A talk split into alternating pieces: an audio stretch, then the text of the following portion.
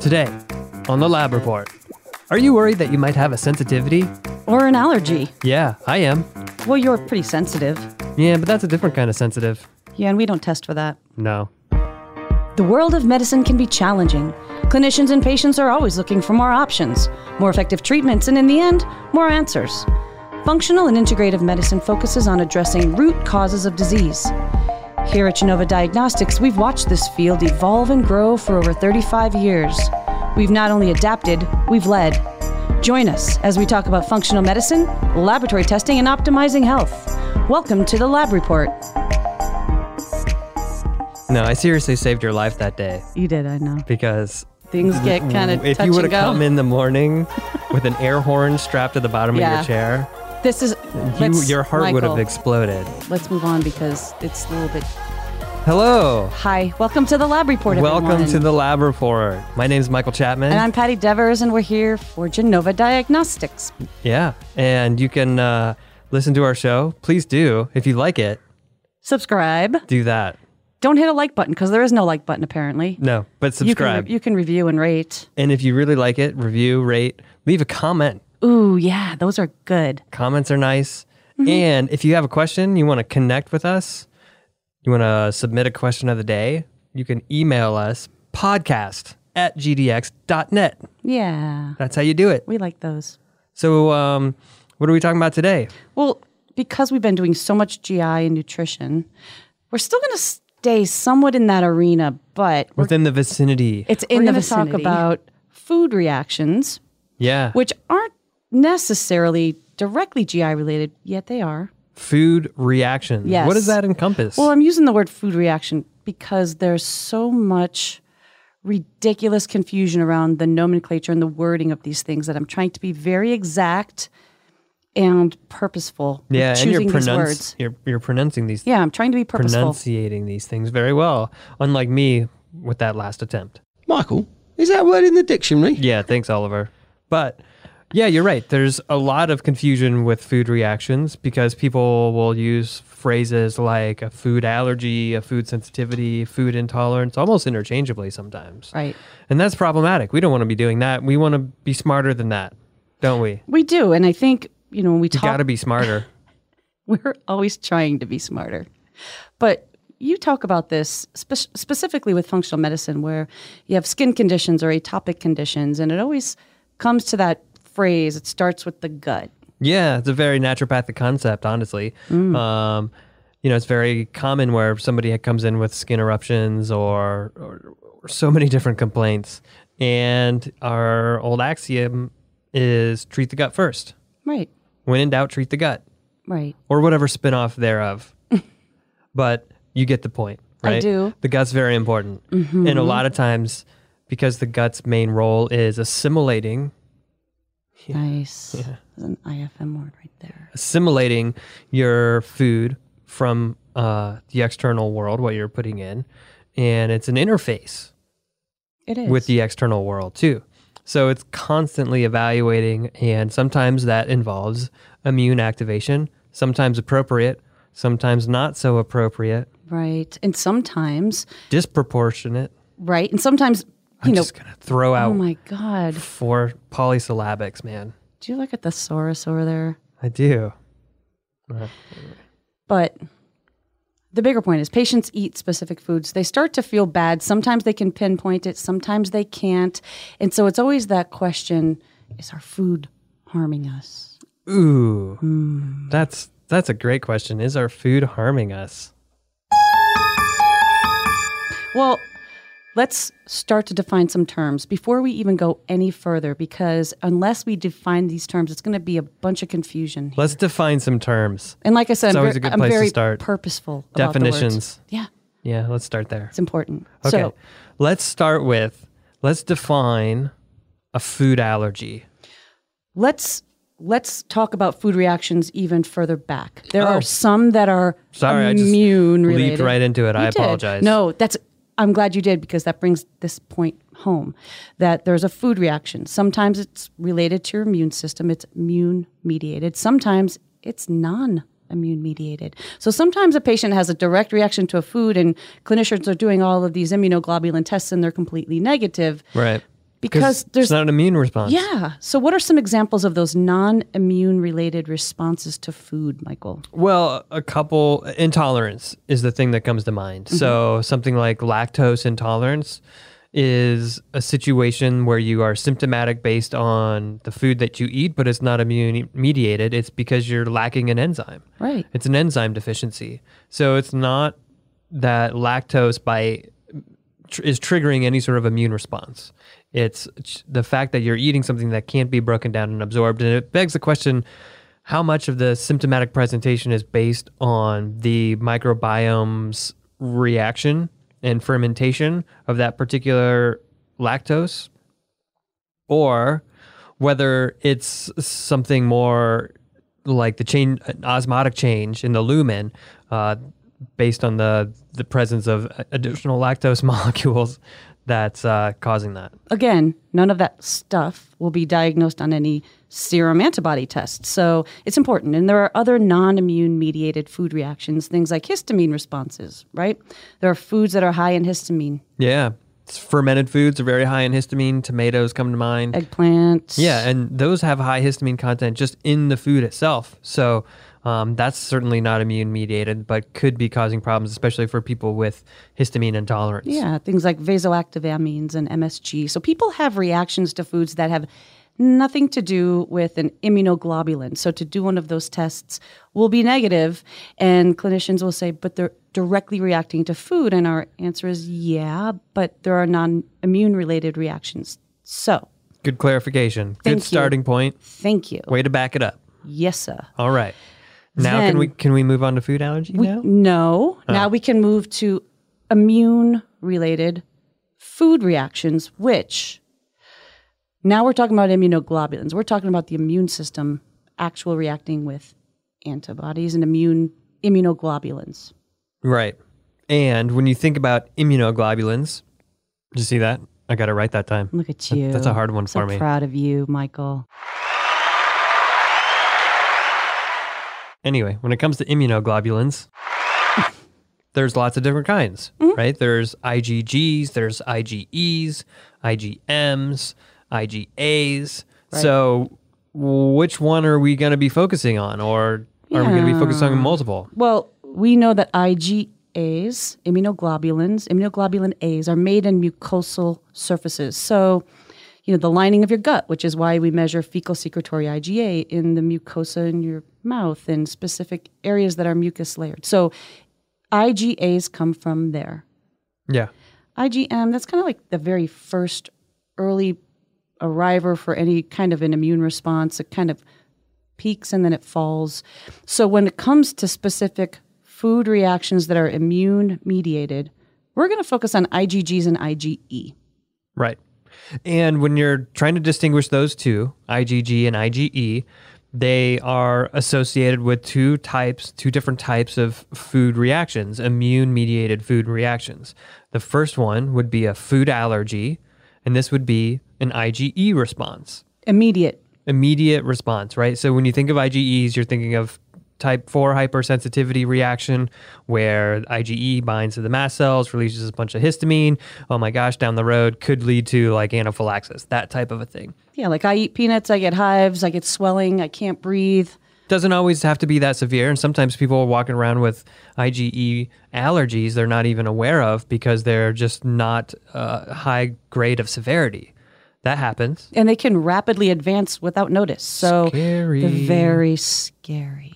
Um, but that's what we're talking about when we're talking about food allergy is an IgE response, something that could be done through a blood test, a blood IgE against that particular antigen.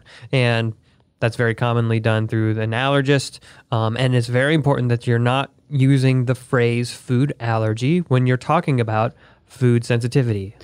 And I will say, you have a patient who has a, a specific immediate reaction, and you're going to do a, a test, a serum IgE test uh-huh. to some type of antigen. Uh-huh. It's important to note that IgEs circulating in your system have a very short half life. Oh, yeah. They don't live a long time. Yeah, like three days. So if someone has an immediate reaction to a food and they haven't consumed it in the very recent past, when you test them, it's possible to be falsely negative, and we get that a lot on the phone. Yeah. I know my patient has a peanut allergy that's immediate and this test is negative, and we say, well, clearly they're avoiding it.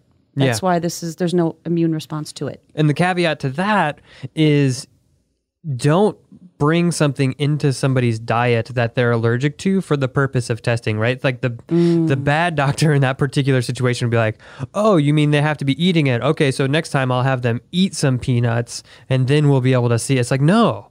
You don't want to be exposing them to the things they're allergic to just so you can see it show up on a test. If you know they're allergic to it, keep it out of the diet." Yeah, unless you're feeling lucky. But the other way, the other way, I would not support that. no, we can't promote that. But some allergists do skin prick testing to specific antigens, looking for allergies, IgEs, right? Right. And they actually get an antigen and they inject it or they put it under the skin had it done. Yeah, have you? Yeah. Wow. It's not fun. No. It's very itchy. Yeah, you- that wheal response. But the problem is, again, because we know this can, you know, rapidly advance to any kind of reaction. These are a little bit trickier and need to be a little bit more closely watched with a specialist in an allergist's office with backup there. So when we think about what's a way to test an IgE, that's one way, Yeah. and another way is a, a serum test, which is fairly safe, Yeah. but can Yes. be negative if you've avoided that food. Correct. True story. I used to get uh, allergy shots. You did? Yeah. What were you allergic For to? For years. I'm allergic to a lot of things. I'm allergic to like pretty much the environment uh, trees, Air, grasses, dust, sunlight, animals. People, exactly. People wearing polka dotted dresses. conversation. Certainly. Most definitely. But um, so I was getting allergy shots for almost a year, and there was one day they had just bumped up because, you know, it's desensitization. So you go a period of time with one concentration, then they bump up the concentration. And I remember it was shortly after they had bumped up the concentration. I was driving back, and all of a sudden, I my lungs started filling up Whoa. with fluid and I was having a hard time like I was just like coughing and coughing and coughing. I immediately turned around and they they just watched me for a little bit, but it was really No. quite quite frightening. No, if I worked in the emergency department and saw anaphylaxis. It's so scary. It's Yeah. so scary. And so with that, when when patients do our serum food antibody IgE tests and anything shows up, our recommendation is what, Michael? The recommendation is going to be that that person needs to avoid that particular allergen like forever. Forever. um, you know, there's some clinicians that might start to negotiate depending on the level of severity. If you're one of those clinicians, that's completely up to you and your clinical discretion. Um, I know that we recommend if somebody's demonstrating a type, a, an allergy type IgE reaction, we're recommending long term avoidance because you never know when the severity of that reaction is going to change. Perfect. Okay, so that's an IgE, immediate hypersensitive sensitivity reaction that we're calling allergy. What about IgGs, Michael? What about them? Right, these are different. They're long living, unlike your IgEs. They last much longer. Um, their half life is what four to six Yeah. weeks or so, um, which means that somebody can be demonstrating symptoms from an exposure for even longer than that, two to three months. And so when someone has a reaction to an IgG, we don't call it an allergy. It's not an allergy. It's, What is it? It's just not an allergy. It's a sensitivity. Yeah. So if someone has an IgG finding, don't say that they're allergic to something because that's not an allergy, that's a sensitivity. They've got a food sensitivity. right? And Yeah. these are delayed, which means you can have reactions to this particular antigen, whether it's food or whatever it is, days later and not, not really be able to connect that dot. Like you, you get migraines later in the week or joint pain or That's a pretty foreign concept Right. to the conventional training, is it not? very. the fact that there's these delayed type reactions mm-hmm. that they can be specific to foods and you they're going to create symptoms down the road especially a lot of times like you said symptoms you don't associate with GI or even skin but can be things like migraines and uh, and other things. I'll tell you the reason why it's not fully accepted is there's not a lot of ton of literature around IgG food sensitivities, but there's more and more coming out, and it really comes down to that the the concept of using IgG testing to plan an elimination diet and decrease that antigenic load has shown some significant improvements in things like migraines. Yeah. Right? Or and IBS, and IBS. symptoms. Yeah, there's some studies where they've done IgG testing. They had the individual remove those particular foods and then saw improvement in their symptoms. So, I mean, that's that's an outcome study. That's that's pretty good when it comes to uh, for a functional medicine standpoint. What what we're doing as far as testing, treating, and then seeing what the outcome is. So, you're right. The breadth of literature is not uh, extensive, but some of the literature that's there is very compelling. Very true. And I would say, and another reason some of the conventional docs and some docs don't accept it is that whenever you eat food, your body is always constantly saying friend or foe. So there's a bit of an immune reaction. So they look at these tests and say, well, this is just telling me this is the food that they commonly eat. Yeah, that's true. And that can be due to what another problem when somebody has a lot of food sensitivities permeability, mm-hmm. increased intestinal permeability. And so that is something that I look out for on an IgG test as well, especially if that thing comes back and it's lighting up like a Christmas tree Right. where there's it's looking like they need to go on an elimination diet like meaning eliminate your diet type of an elimination diet because everything is so reactive. Stop eating forever. Right. That's that typically is not a food sensitivity reaction to everything. That's more an indication of intestinal permeability because if you think about it, the the more permeable the gut is, the more those fruit food what? Uh-huh. Right. Huh? Okay, I'll try that again. The more permeable that gut is, the more food proteins will move across the lumen, get into circulation, and then you're going to mount an immune response to it. Right. so yeah. It's t- as simple as that. And we talked about intestinal permeability and how the entire immune system is just upregulated. And so, to Michael's point, we look at that IgG test and we see it lit up all the way across, and we look at this almost as like a leaky gut clue and use it that way. That's right.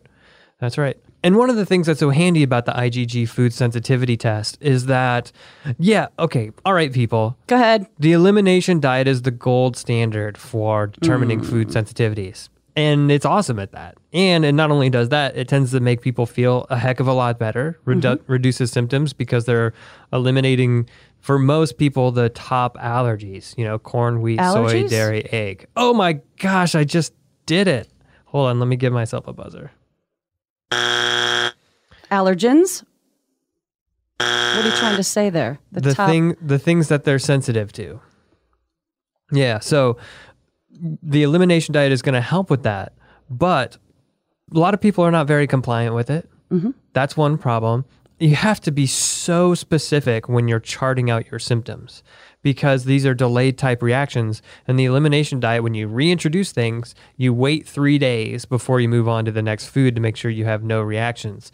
But sometimes the reaction can be so mild that you may not notice it in that three day window. And so what I don't I've had this experience a lot where we don't see any reactions after the first thing we introduce.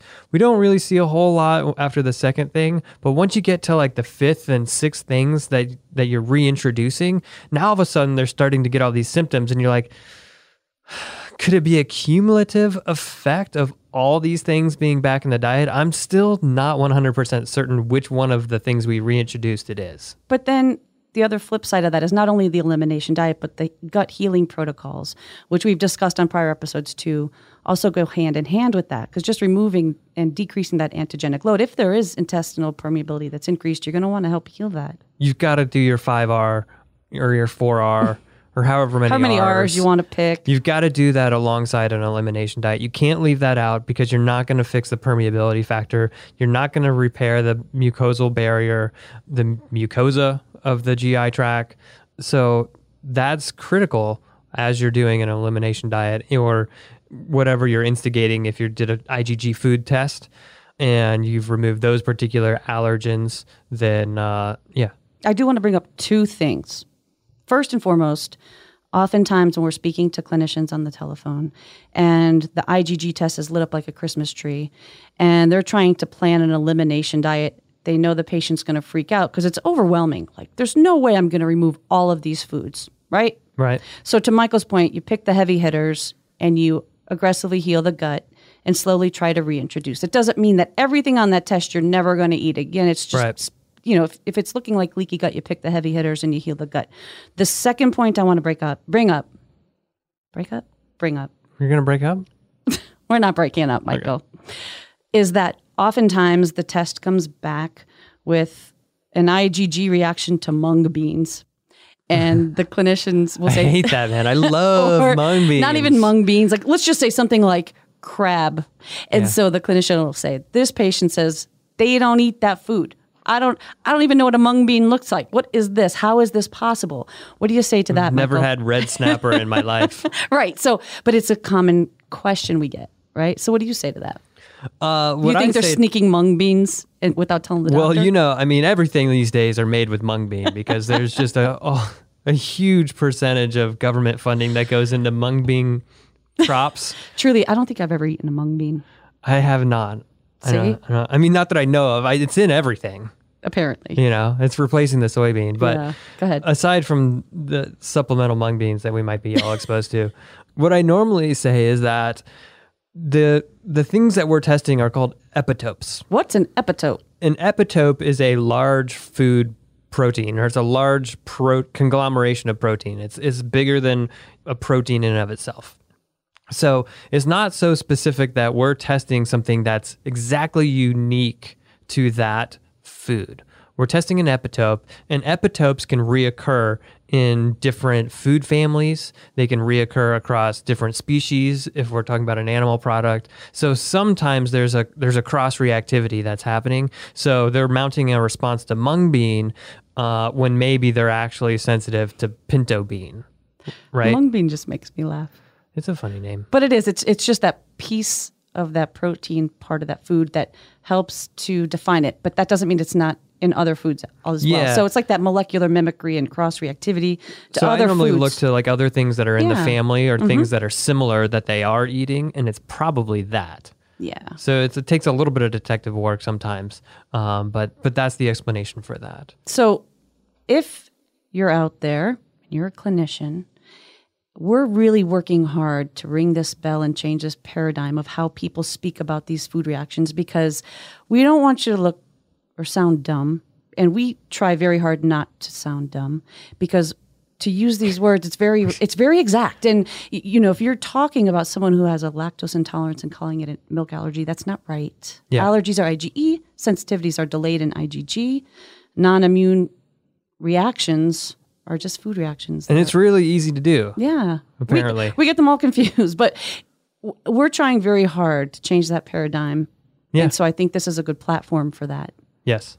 even to educate patients that they're going to go on and if you're going into a hospital or you're going somewhere on a plane and they say do you have any food allergies be very specific with the word you're using with your patients because these aren't food allergies if it's an igg reaction and they're going to go into restaurants and say oh i'm allergic to blah blah blah and that's not the case It's not the case. Well, I mean, it might be fine in the restaurant situation because maybe they'll take it more seriously. But- and it'll help them to comply with their food sensitivity or, you know, just be obnoxious. But but i think it's important. I mean, obnoxious to educate to the chef, right? I just imagine Okay. like chefs these days must be so frustrated, Right. Because we're actually becoming so health conscious. but i kind of i kind of feel like the education of that of these terms is important The other thing I was going to say is you want to look for families too, like food families, because sometimes you won't see a whole lot of things showing up on an IgG food test, but you might see everything of one particular category light, light up together. So, a common example of that is dairy. Where somebody might show up with a one plus reaction in a food sensitivity test, but which you don't think is that big of a deal. We tend to look at the two pluses and the three pluses as the ones you really want to focus on eliminating. But if I see every single one of those dairy proteins lighting up, then I might warn the clinician that this patient needs to watch out at least for dairy because they're they're sensitive to every single one of those proteins. Even though they're not mounting a huge response right now, they mm-hmm. might just want to be a little bit careful with it. Yeah. I don't think I'm allergic nor sensitive to anything. I just might not be in tune with my body. Have you run a test? No. Oh man, I'm afraid. we should do it. Yeah? Yeah. I ran one on me. It wasn't wasn't pretty. wasn't pretty at all. Well, we all know that your brother's allergic to strawberries. Strawberries I was good on. so random. You know, speaking of allergies, Uh-huh. I think I'm actually having allergic responses to your jingles. That's not cool. Just saying. Not it's an cool, immediate man. reaction. Low blow. Hmm. Speaking of, mm-hmm. Question of the day. It's the question of the day. It's the question of the day. It's the question of the day. See, look, hives. those are joy bumps. Well, I guess what you're signaling here, not only trying to induce bumps, Uh huh. I, I'm not even going to go there, that you think it's time for question of the day? Yeah, I do. All right. Oh.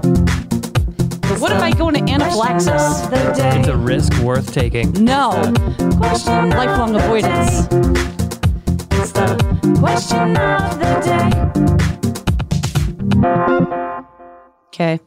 I have to carry an EpiPen now every time we do a podcast. So, would you like to hear the question of the day, Michael Chapman? Yes, lay it on me. Another question that comes up all the time is when clinicians do our food antibody tests, Huh?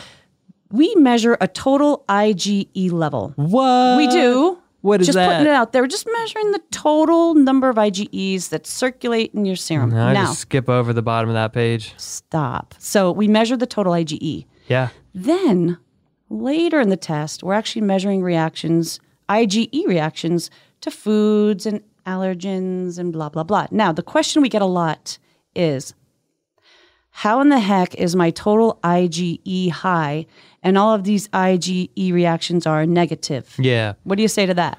Well, think about it this way, right? Your total IgE is is just that. It's how much IgE is is circulating. It's kind of like your overall allergenic load. And it's if you're running around with a high IgE, you're reacting to something, presumably. Um, and you would also expect the, that to correlate with like atopic symptoms, eczema, asthma, dermatitis, things like that. So, if we also do the additional testing, the follow up testing with IgE inhalants, IgE molds, IgE foods, and you're not finding the smoking gun on those lists, then that just means that your sleuthing is not done yet. It means that there's hmm. something else that they're being exposed to on a regular, you would presume regular basis, that is triggering an IgE reaction because the total IgE is nonspecific. It's just telling you how much total there is. So to get more specific, you're going to have to identify what it might be that's contributing to that. And we're not measuring every single food or inhalant or mold for IgE. No. So we picked a select few that are common and they they just may be allergic to something we're not specifically measuring. That's right. You know, another reason why somebody might have a total IgE is gut related. And what might that mm. be, Patti? Parasites. Wow. Because remember we talked about IgE, the eosinophil protein X marker on the stool GIFX was uh-huh. IgE mediated. Yeah. And we talked about how it can be elevated in things like food allergies, boom, IgE, but also certain parasites. So you might want to just check in and someone who has a total IgE that's high if they have GI symptoms and whether or not a stool test might be something to consider. Very good information. Thanks. Patti, it's time to do a disclaimer. Let's use an Oliver drop. Okay. Well, how about we have him do his best Manchester disclaimer? Yes. The contents at lab reports are meant for educational purposes only and not to be misconstrued as medical diagnosis or treatment advice. Great. Thanks, Oliver. Thanks, Oliver. Next time on the lab report, we're going to have on Dr. Nate Bergman. Optimizing your aging brain. Yeah, we need that. He's also the uh, host of the podcast Evolving Past Alzheimer's. You've been listening to the Lab Report. If you like what you hear, please subscribe to our podcast, rate us, and leave us a review. To learn more about Genova Diagnostics, visit our website at gdx.net. There you'll find information on specific testing, educational resources, and how to connect with our show. Call us at 1 800 522 4762 or email us at podcast at gdx.net. Oh, that's brilliant. I love those Oliver drops. Yeah, me too. The only problem is I don't want to like overuse the How- I- Oliver drops. You can't help it, they're awesome. There's 13. Like the one where he's making fun of your gulping is my favorite. Swallow quietly, Michael. Swallow quietly. There's 13 different Oliver drops on here that we can use. I want to use them all the time. Oh, Patti, you're perfect. See?